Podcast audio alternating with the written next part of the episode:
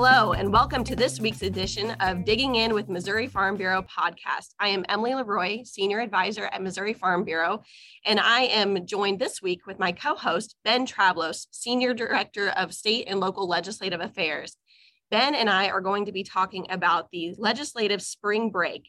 Ben, what's going on at the state capitol this year?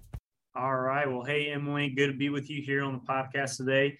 Uh, you know, right now it's a it's essentially halftime. It's the spring legislative uh, spring break for the Missouri legislature, and so in a sense, we are in the locker room right now, looking at uh, how the first half of session went, and you know, we did see progress on some uh, big Missouri Farm Bureau priorities. Uh, but of course, as any sports fan knows, that uh, a lot can happen in the second half. And so we are looking at the second half of the state legislative session uh, coming up that will kick off on Monday. And we know that we've got eight weeks left.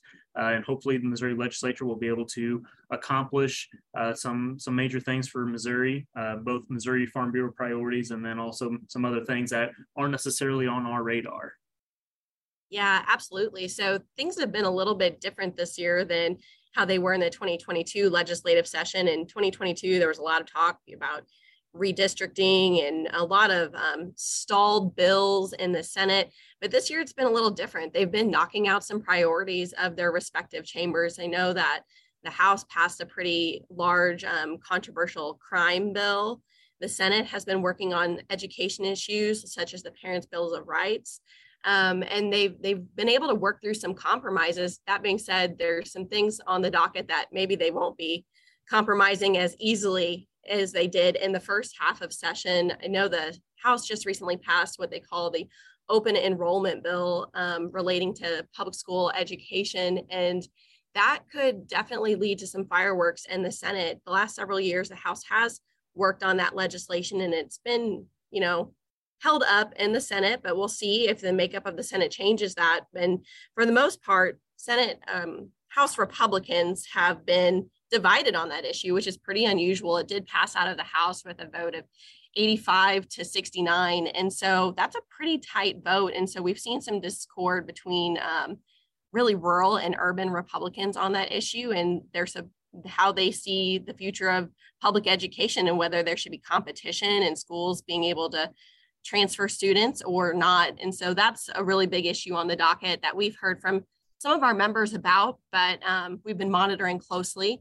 And then also in the Senate, I know they've been working on transgender issues and what does that look like for the state of Missouri and um, the Senate. That's actually how they ended their time last week was debating what that looks like and they went to spring break a day early, which is super unusual. Um, so we'll see how Senate leadership comes back and tackles those issues and what they do moving forward. But there have been progress on Farm Bureau issues. So what is what are some of the issues on our Farm Bureau policy that they have tackled this year? Yeah, absolutely. Uh, you know, like you said, it, this session has a different feel to it than the last state uh, legislative legislative session did in 2022. And you know, one of the big uh, items that Missouri Farm Bureau members definitely care about is initiative petition reform. You know, there's uh, been a slew of different examples, including the passage of Amendment 3 this last fall, which enshrined recreational marijuana into our state's constitution. And obviously, from Missouri Farm Bureau's perspective, that was something that we were not in support of. But uh, so we definitely want to see initiative petition reform, and this is something that the uh, the House uh, actually has already addressed, and they passed HJR 43 uh, out of the chamber, and it's headed over to the Senate. And you know, from Missouri Farm Bureau's perspective, whenever we were to summarize, if we were to summarize all the different policies that we have when it comes to initiative petition, how I would personally summarize it is we want to see two things. We want to see the threshold for constitutional amendments raised. Currently, it's a simple majority to pass a constitutional amendment. And we want to ensure that the rule voice is heard, uh, both in the signature gathering process and maybe even whenever they're deciding to do amendments. So, HJR 43, which is sponsored by Representative Mike Henderson, it doesn't do everything Missouri Farm Bureau would like to see. I'll say that up front but it but it's better than what we currently have. And so what it does is it raises that threshold for passing a constitutional amendment up from a simple majority up to 60%.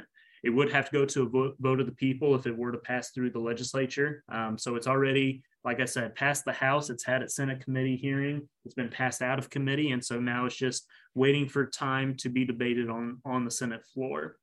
That being said, there's a there's a whole slew of different bills and proposals to address initiative petition reform. And one one kind of new concept that we're seeing is something uh, referred to as concurrent majority. And there has been some traction on these bills as well. And basically, the idea of of some of these proposals is maintaining the simple majority for a constitutional amendment, but adding in also that you have to have the simple majority of one bill I know is simple majority of of House districts uh, voting for that constitutional amendment. Another one is for senatorial districts, and there's even a third, I believe, for congressional districts. And so, again, ultimately, the idea being raise that threshold to uh, pass a constitutional amendment. And also, uh, the other idea with concurrent majority is once again ensuring that rural voice is heard. And so, it'll be interesting to see what what the Senate uh, decides to do with the initiative uh, petition reform debate and to see how that is handled in the remaining weeks of session. Something I do really want to to emphasize though, and this is something that I've definitely been talking about with with our members, is that passing something through the legislature is one thing, but it, an initiative petition reform passing on the ballot is a different conversation altogether. To be point blank honest, there are entities and organizations that don't want to see initiative petition process reformed, uh, and they're willing to fight it on the ballot. And so that's something that we definitely need to be cognitive of, and something I know that the legislature is cognitive of. Yeah, absolutely. So you you framed it really well, and I think the thing to um, to make sure that people understand whenever they if they were to be able to go to the polls and understand this is these bills are just dealing with constitutional amendments, not statutory amendments. And so that's a really big difference when you're talking about giving people a voice and, you know, not disenfranchising voters and making sure that we're making amendments to to statute, which can be tweaked over time, as happens all the time, every year, um, versus putting things into the Constitution that may not be able to be well vetted. So, thanks for keeping an eye on that. I know that's been a where a lot of your time has been spent this session and is also a priority of really both chambers leadership and especially um, House Speaker Dean Plocher has identified it as a priority. Absolutely. So, another issue that has taken up quite a bit of bandwidth this session is the discussion of foreign ownership of agricultural land.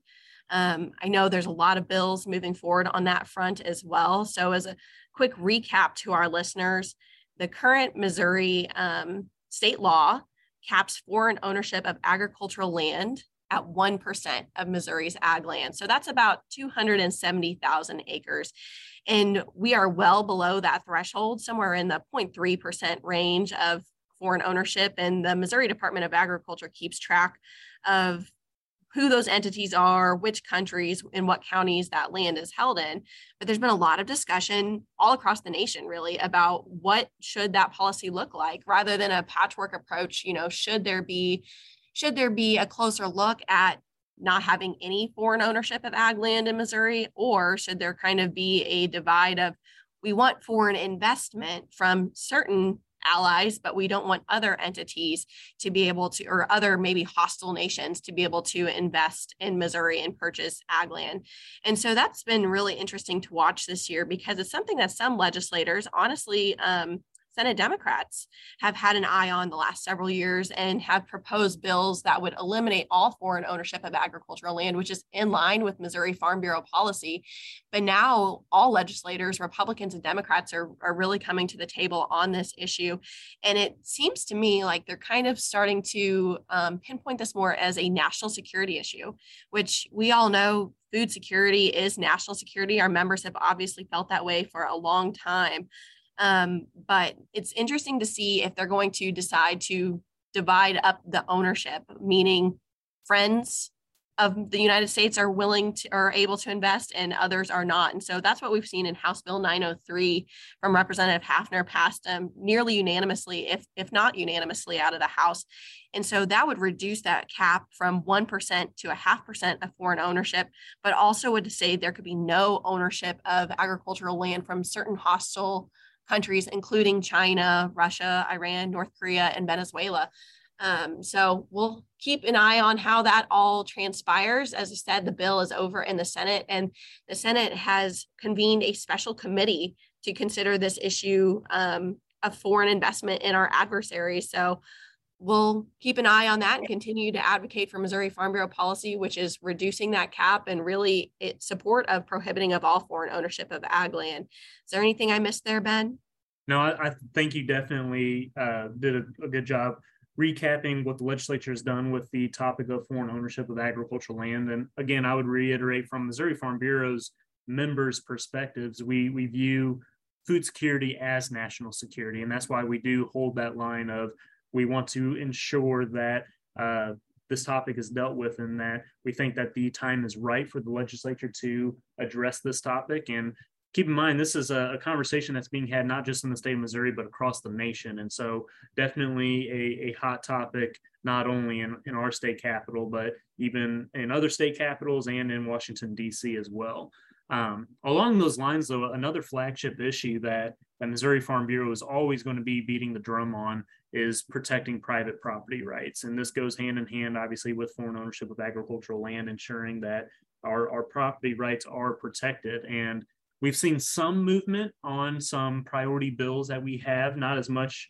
as what we maybe would have liked to have seen, but hey, a, a step in the right direction is still uh, is still a positive. And so one of the one of the bills that we are really excited about is uh, sponsored by Senator Mike Bernskoetter and Representative Mike Haffner has the House version. And what this bill does is it uh, addresses the Public Service Commission, the PSC. So the PSC is a governor appointed uh, commission that basically has say over utility related projects. And so this would include projects such as the Grain Belt Express, the Tiger Connector, and other utility related projects like that. And so knowing full well that we are on the crux of seeing other projects like that coming down the pipeline, knowing full well that there are other projects in the queue this legislation looks at the Public Service Commission itself and calls for geographical and rural representation on the PSC. And so, again, knowing that there's these other projects coming down the pipeline, we want to be sure that there are people uh, on that commission that understand the rural way of life. And something that's really intriguing about the legislation is it calls for at least three of those commissioners to be involved in production agriculture. Again, trying to ensure that there are people on there that understand fully the fundamental inherent value of property rights. And so uh, we are really excited to see that legislation. It has been referred to the House Agriculture Committee, and we do anticipate to have a, a hearing in the uh, in the upcoming weeks after we get back from the spring legislative session. Uh, on that note, though, while we're on the topic of property rights, another another bill that we are really uh, intrigued and working on. We've worked with Senator uh, Cindy O'Laughlin, the majority floor leader in the Senate, and also again Representative Mike Haffner to look at solar and wind projects. So there's a currently there's a lot happening on the uh, commercial solar front, especially in the northern parts of our state. And you know, from Missouri Farm Bureau's perspective, we were for property rights. We are for a landowner having the prerogative to do with their land as they see fit. So if a landowner wants to engage in a contractual agreement, that is their prerogative to do so. However, as it currently stands, there is a statutory loophole that would enable if if a solar or wind project is constructed, they would then therefore be defined as an electrical plant, which means they would therefore have condemnation authority. And so there is a futuristic scenario. We're not seeing it play out in this day and age, but there is a futuristic scenario in which they could be using the power of eminent domain, and therefore a landowner would not have the right to choose anymore. And so that is a statutory loophole that we are very serious about trying to close. Absolutely. I mean, there's no question that energy generation and transmission is um, evolving across the country. And I think these are some really common sense proposals brought to us by our members of how we can move into this next era and making sure that landowners and farmers' concerns are addressed. So keep up the good work on those and um, we'll keep making progress. Another new issue that we've been talking about a lot this session is access to quality and affordable healthcare. And that's through new legislation that Missouri Farm Bureau has been advocating for to create a Missouri Farm Bureau health plan for our members. And so a health plan is really it's another option. It's an alternative to trad- traditional insurance for those who may need it. You know, the Affordable Care Act went into place over a decade ago and it really changed things up for folks. And it especially changed the options available for sole proprietors. So if you're a farmer or a small business owner or self employed, you don't have access a lot of times to those large group plans that are offered through employer plans. And that can leave things really expensive. And so we're looking at providing another option to our members, which could maybe give them another way to keep more money in their pockets, but also, most importantly, to cover them and their families from potential health catastrophes. So these health plans, you know, it's new to Missouri, but it's not new to Farm Bureau. So Tennessee Farm Bureau has been offering these health plans to their members for 75 years, and things are going so well over there. They have a 98% retention rate of their policies, which is really fantastic. And so in the last several years, we've seen five other state farm bureaus, including our neighbors, Iowa and Kansas, jump in and start offering these health plans to their members. And one of the reasons for doing so, again, is affordability. So if you're looking at the Affordable Care Act marketplace and you your income is too high to qualify for some of those tax credits to bring down those premium and deductible costs, um, it can be really unaffordable. And these plans, by comparison, are saving folks about 30% compared to what they would get on the ACA marketplace. So it's not necessarily a solution for everyone, but for those who don't have access to employer plans and um, don't qualify for the for the subsidies on the ACA, it can really be a game changer. And so this all goes back to the idea of what can we do to, as a membership organization to improve folks' quality of life and to help return farmers back to home bring the next generation home and invest in rural communities. And so this is something that can definitely help keep folks on the farm, but also keep people um, encourage that entrepreneurial spirit for all those other trades that we need. We need electricians, mechanics, all those things. And so healthcare is just a really really big issue. So Senator Crawford has been our champion in the Senate and Representative Kurtis Gregory has been the leader in the House and both bills have been moving forward, we had um, just last week, we had a really great hearing in the House where Missouri Farm Bureau members were able to come and share their concerns and let the legislature know directly what a health plan would mean for them. And so we look forward to moving that bill out of the House committee hopefully soon after spring break. On the Senate side, we had the hearing early on, right out of the gate and we've been working on compromise language and that bill has been voted out of committee on a party line vote of five to one. So we look forward to bringing that to the floor soon and working with um, our legislators to offer Missouri Farm Bureaus another option.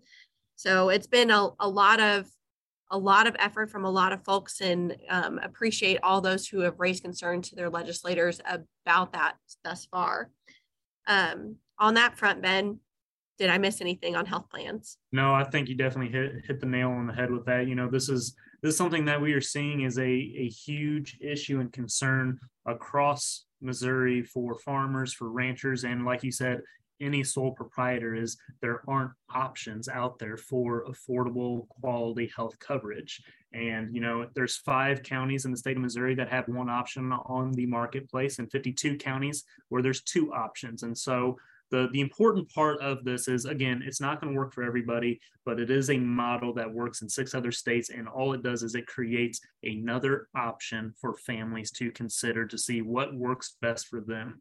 And you know especially from missouri farm bureau's farm families perspective one, at the heart of something that we're always by and large looking to do is how can we bring that next generation home to the farm to our rural communities and and carry on that family legacy. And we definitely feel that uh, access to affordable quality health coverage is one of those big sticking issues that is uh, standing in the way of bringing that dream to a reality. Yeah, so many people make decisions of employment based on access to benefits. And so having additional it, like we've said again, an additional option can can only help folks have more flexibility with following their following their path in life. So. Yeah. So it's all about bringing people back home, bringing people back home to the farm. And what else are we doing in the legislature on that front?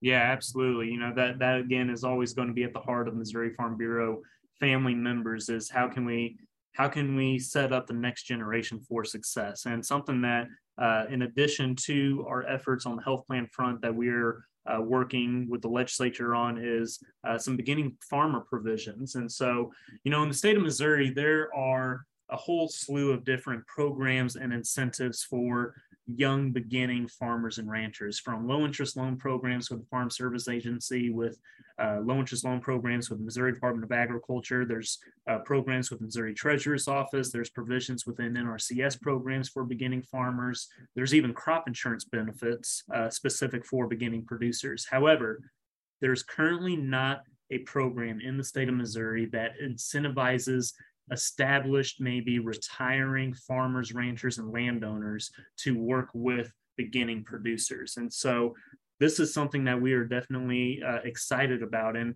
what we see across uh, the state of Missouri is one of the reasons that uh, one of the biggest challenges that beginning farmers and ranchers face is access to affordable land. And the reality is, is there's a lot of farmers, ranchers, and landowners that may be ready to pass that farm on to the next generation, but they feel that they can't because of the crippling impact of capital gains. And that's exactly what this legislation attempts to address. So, Senator Denny Hoskins and Senator John Rizzo have both sponsored these bills on the Senate side, and Representative Dane Diehl, a farmer from uh, the western part of, uh, of the state. He's a freshman representative, but he has sponsored this on the House side. He's already had the House uh, agriculture hearing and it's been voted out. And what it would do is it would create an income tax deduction for uh, established retiring uh, landowners to work with eligible beginning producers. And there's two different really groups that this legislation is trying to move the needle for. One being passing that farm or ranch onto the next generation in a multi-generational family farm uh, and making sure that they could have the ability to carry on the family legacy but also two maybe for that that individual that wants to be that first generation that first generation getting the foot in the door of starting a a family farm and so our hope is that this legislation can help move the needle. And I'm really excited about it personally because there's not another program in the entire nation like this. And so it's it's really exciting to see if we can get this across the finish line and uh, see if it can move the needle. You're right. It is really exciting to see Missouri farmers being leaders on this issue and to see young farmers bring ideas to the table for what to do. So definitely a lot of momentum on that legislation. And um, I hope we can get something done this year on that. So, what else is on the docket? One thing that comes to mind is the budget. We all know that the last several years, a lot of times amplified by COVID, there has been a massive surplus of funding, unlike anything the state has seen before. Some of that is due to federal funds coming down for COVID emergency relief. Some of it is in the form of infrastructure funds, but also the state general revenue fund has really been plussed up as tax collections increase probably in large part to inflation. And as the cost of goods go up, so do tax revenues. So, what is the legislature looking at doing with some of these funds this year? Mm-hmm. Yeah, the the legislature does have uh, quite a few dollars uh, to have say over how to invest. I mean, in the tune of about $6 billion, actually. And from Missouri Farm Bureau's perspective, we want to see investment in hard infrastructure. And I'm excited to say that this is something that is definitely ringing true in the Missouri legislature as well. And especially whenever the topic of Interstate 70 comes up. This is a, a really hot topic in the state capitol right now of expanding I 70 to six lanes from Blue Springs all the way over to St. Charles.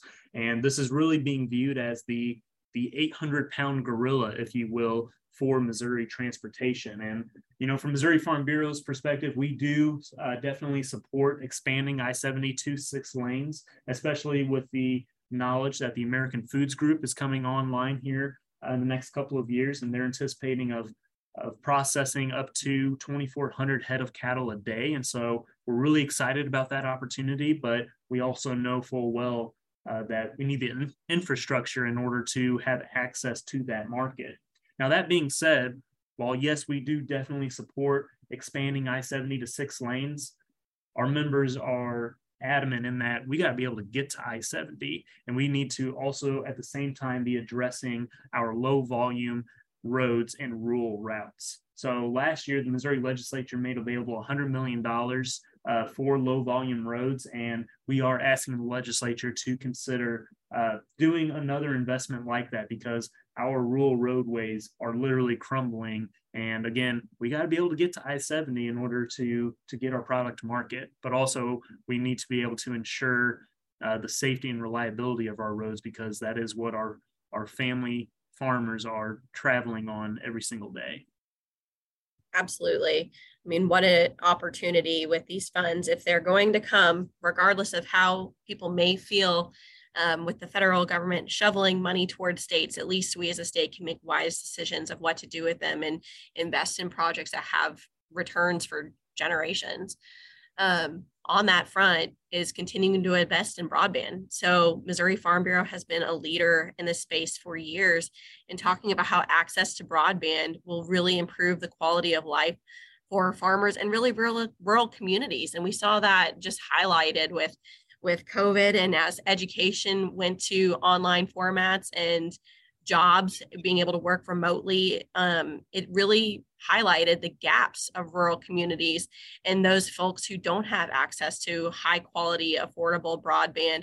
And so the legislature did a lot to address this this last year by investing um, a lot of funds and plussing up the Office of Broadband, which has really been the hub for all things broadband in Missouri. And as they've got up and rolling, they've done some really impressive things this year. They just announced recently the um, 60 projects have been awarded through their broadband infrastructure grant, and that is sending out $261 million worth of investment to get some projects going very soon. We're talking 2024, 2025. People are going to be seeing additional connections.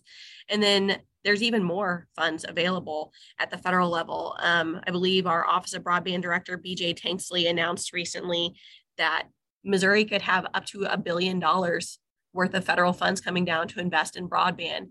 And so looking at that and how we can get those funds out the doors quickly and fiber in the ground, they're talking about another $247 million being included in this year's budget to be able to support those projects. So really big things are coming um, in a space and and in a way, this has been such a hallmark issue for Farm Bureau.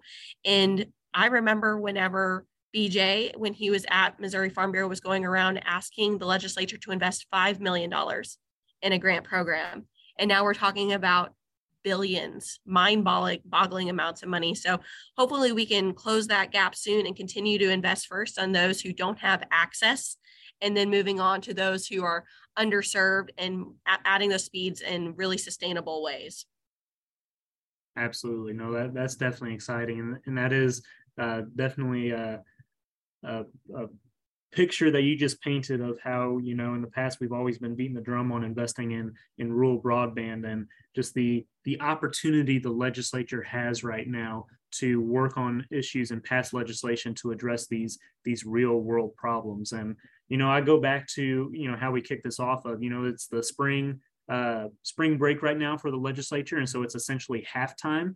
And while it has been a, a successful first half from our perspective, uh, again, as any sports fan knows, uh, games can be won or lost in the second half. And when we look at the issues that we tackle at Missouri Farm Bureau, we know that this isn't a game. There are real needs out there for Missourians from people not having access to affordable health coverage to the safety and reliability of our, our roads being in, in question to searching for ways to bring bring our kids back to the farm to our rural communities and you know always working to protect our property rights we know that that we can't let up here in the second half of state legislative session and so with that uh, I, I would like to to say that the legislature needs to hear from Missouri Farm Bureau members. They, they need to hear about the issues that we face every day in rural Missouri, and they need to hear how these real world solutions can truly make a difference. So the first half was successful, but the next few weeks are going to determine if these proposals get off get across the finish line into the governor's desk. And so I will say if you haven't joined us for Capital Connections yet, uh, please consider taking the time to do so. We're in the state capitol every single Tuesday. And again, uh, the more that the legislators can hear directly from uh, Missouri Farm Bureau members, uh, that definitely does help move the needle. And if you haven't talked with your uh, elected official recently, please do consider picking up the phone and having a conversation with your legislature uh, and telling them about the priorities and the issues that we're facing uh, in the rural parts of our state. So, again, I would say it's halftime Farm Bureau, and the second half is about to begin. Absolutely. Well, I think that wraps it up well. The strength of Missouri Farm Bureau is in our membership, and we need you to participate in the state legislative process to move priorities to the finish line. With that, thanks for tuning in to this week's edition of the Digging In with Missouri Farm Bureau podcast, and we hope you join us next time.